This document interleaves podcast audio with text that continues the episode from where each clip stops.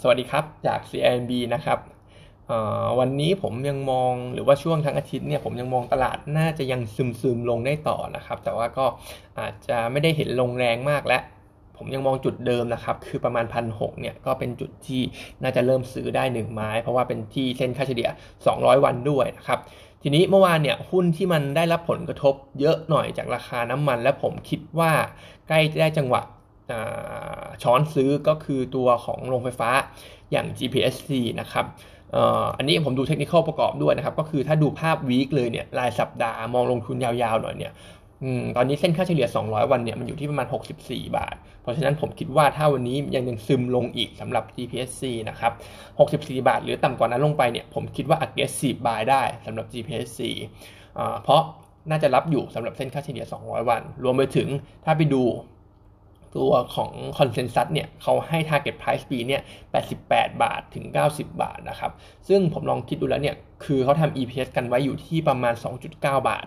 ปีนี้นะครับ เพราะฉะนั้นเองเนี่ย ถ้าคูณระดับ PE สักประมาณ 30 เท่านะครับ ก็คือ average ของเขาเนี่ย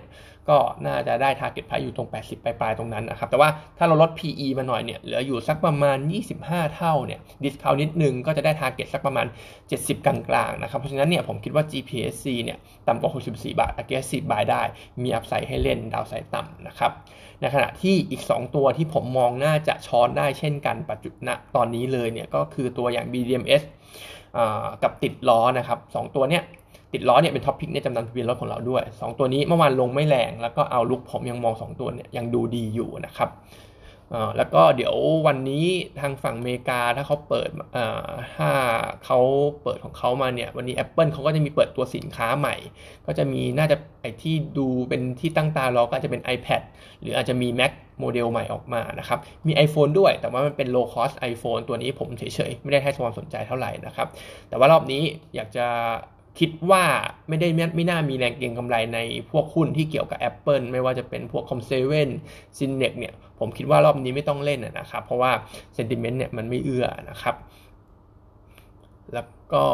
ตัวของ paper วันนี้กลุ่มของโรงกลั่นนะครับ ก็โรงกลั่นเนี่ยเราแนะนำเป็น overweight ถึงแม้ว่าราคาหุ้นจะลงมาเยอะ แล้วก็มีความกังวลเกี่ยวกับต้นทุนที่มันจะเพิ่มขึ้น แต่ว่าเราดูแล้วเนี่ยถึงแม้ต้นทุนจะเพิ่มขึ้นจริง ๆ ก็ตามนะครับ แต่ว่าถ้าเราไปดูตอนเนี้ย crack spread ของดีเซลเนี่ยมันก็ดีมากเช่นกันนะครับ ตอนนี้มันทำ break break new high ไปเรียบร้อยแล้ว แล้วก็มีแนวโน้มที่ยังปรับเพิ่มขึ้นสูงต่อเนื่อง เพราะว่าทางฝั่งยุโรปเองอย่างที่เราทราบกันว่าเขาลด การนำเข้า crude จากรัสเซียปุ๊บก็ทำให้พวกน้ำมันดิบไอ้พวกทำน้ำมันสำเร็จรูปที่จะกลั่นออกมาเนี่ยก็มีน้อยลง ก็มีความเป็นได้ที่เขาจะ import ไอ้พวกดีเซล พวกแก๊สโซลีนเพิ่มขึ้นจากฝั่งเอเชีย เพราะฉะนั้นเนี่ยก็ยังมองว่า crack spread ดีเซลมีความเป็นไปได้ที่จะขึ้นต่ออยู่นะครับ เพราะฉะนั้นถ้ามันขึ้นต่อมันก็จะ offset ตัวต้นทุนที่มันเพิ่มขึ้นมาได้นะครับ แล้วก็อีกเรื่องหนึ่งที่ต้องไม่ลืมว่า stock gain น่าจะมีเข้ามาเยอะด้วยจากราคาน้ำมันที่ขึ้นอยู่ตรงนี้นะครับ ตรงเนี้ยถึงแม้ว่า crack spread ดีเซลจะเริ่มทรงๆเนี่ย stock gain ก็น่าจะช่วยให้ทางบัญชีเนี่ย earning ของทางโรงกลั่นใน quarter หนึ่งออกมาดูดีได้ทั้งหมดนะครับส่วน sensitivity นิดนึงแล้วกันนะครับ ตัวของ GRM ทุกๆหนึ่งเหรียญที่ปรับเพิ่มขึ้นเนี่ยจะทำให้ TOP ไทยออยล์เนี่ยมีตัว e a r n i n g upside 22%ตัว SPRC earning upside 39% SPRC เนี่ยดู sensitivity เยอะกว่า แต่ว่ารอบนี้เราจะ top pick เป็นตัวของไทยออยล์อยู่เหมือนเดิมนะครับ เพราะว่าเราเน้นไปที่ของตัวดีเซลมากกว่าตัวแก๊สโซลีนนะครับ เพราะฉะนั้นไทยออยล์ target price 63 บาท เป็น top pick ขณะที่ top sell เนี่ยขายยังเป็นตัวเดิมครับปตท GC target price เนี่ย 50.5 นะครับ อีกอันนึงเป็นตัวของมิ้นนะครับ ตัวมิ้นเองเนี่ยก็อาจจะมีความกังวลเกี่ยวกับเรื่องของนักท่องเที่ยว หรือว่าสถานการณ์การท่องเที่ยวในยุโรปนะครับ ซึ่งตรงนี้เท่าที่อัปเดตมาเนี่ยนักท่องเที่ยวรัสเซียคอนดิบิวแค่ประมาณ 0.5%ของเรเวนิวในฝั่งของยุโรปเองนะครับ เพราะฉะนั้นเนี่ยไม่เยอะเท่าไหร่ แต่ว่าเรามองแล้วถ้าสถานการณ์สงคราม มันยืดเยื้อบานปลายเขาเขาเรียกว่าอะไรอ่ามันยาวนานมากกว่านี้นะครับมันก็อาจจะทำให้เศรษฐกิจโดยรวมเนี่ยของภาคของยุโรปเนี่ยมันอ่อนแอลงก็จะกระทบต่อภาคท่องเที่ยว มองเป็นจุดนั้นมากกว่านะครับที่จะทำให้รายได้ของบินเนี่ยมันดูซอฟลงนะครับแต่ว่าก็ต้องบอกว่า forecast ของเราในปีนี้ที่เราทำไว้ในโมเดลเนี่ยค่อนข้าง conservative พอสมควรแล้ว คิดว่าไม่ได้มีการปรับอะไรลงนะครับ เรา conservative กับ consensus พอสมควรแล้วนะครับ ส่วนเรื่องดีเนี่ยอาจจะเป็นเรื่องของธุรกิจร้านอาหารที่ปีนี้ same store growth จริงๆ เริ่มเห็น เริ่มเห็นกระเตื้องขึ้นได้ดีตั้งแต่ quarter สี่แล้ว แต่ปีนี้เราน่าจะเห็น same store growth เป็นบวกแล้วสำหรับในธุรกิจร้านอาหารนะครับ เพราะฉะนั้นเองเนี่ยเรายังมองมินลงมาตรงนี้ก็